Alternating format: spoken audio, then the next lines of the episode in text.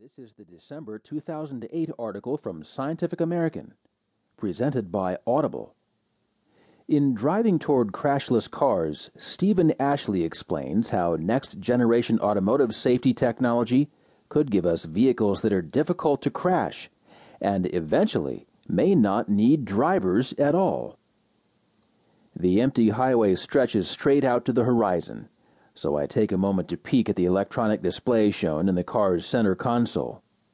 I read out the numbers on the screen swiftly and glance back to the windshield when I see nothing. A dense fog has swallowed the roadway, and I'm driving blind.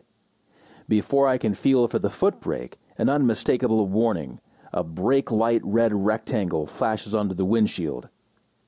Without another thought, I slam hard on the pedal, cursing loudly. My vehicle comes to a hasty halt as a disabled car emerges abruptly from the murk dead ahead. Before I can even exhale, bright lights burn all around, and laughter rings out incongruously through the passenger cabin. I remember suddenly that I'm sitting inside the VIRTTEX for Virtual Test Track Experiment driving simulator lab at Ford's Research and Innovation Center in Dearborn, Michigan. The big egg shaped simulator dome enables specialists there to conduct driving tests under totally safe but highly convincing virtual reality conditions.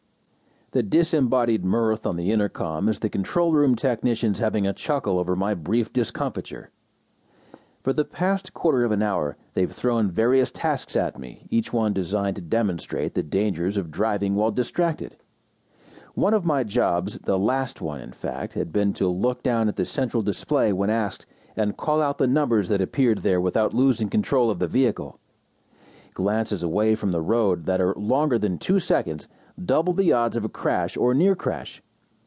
During the follow up debriefing, Mike Blommer, technical leader of the VIRTTEX lab, tells me that the windshield alarm that popped up during the final task is a visual alert generated by a forward collision warning unit on Volvos.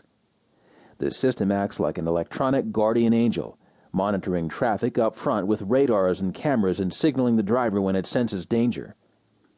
The warning's marked resemblance to a standard red brake light is no accident, he notes. The engineers chose that particular signal because its meaning is intuitively clear to every experienced driver. Even though you'd never seen it before, you knew exactly what it meant and took corrective action. This system is just one example of the latest generation of advanced safety devices designed to ward off traffic accidents. Although they're currently available on many high end car models, these technologies are starting to migrate to lower cost cars and trucks as well. And the next major iteration of collision avoidance technology should be even more effective, as it will be able to engage the brakes automatically without any input from the driver at all. These and related safety capabilities may herald a new era for the automobile, a time in which car owners become increasingly willing to accept automated assistance on the road, even if that means ceding to robotic systems some of their traditional feelings of mastery over their vehicles. Within a few decades, experts say, many advanced cars will be able to avoid most crashes. At some point, in fact, they will drive themselves. Trends toward safety. The main motivations for these innovations are clear enough. Some 6 million motor vehicle traffic accidents occurred in the U.S. in 2006, according to the National Highway and Traffic Safety Administration, or NHTSA.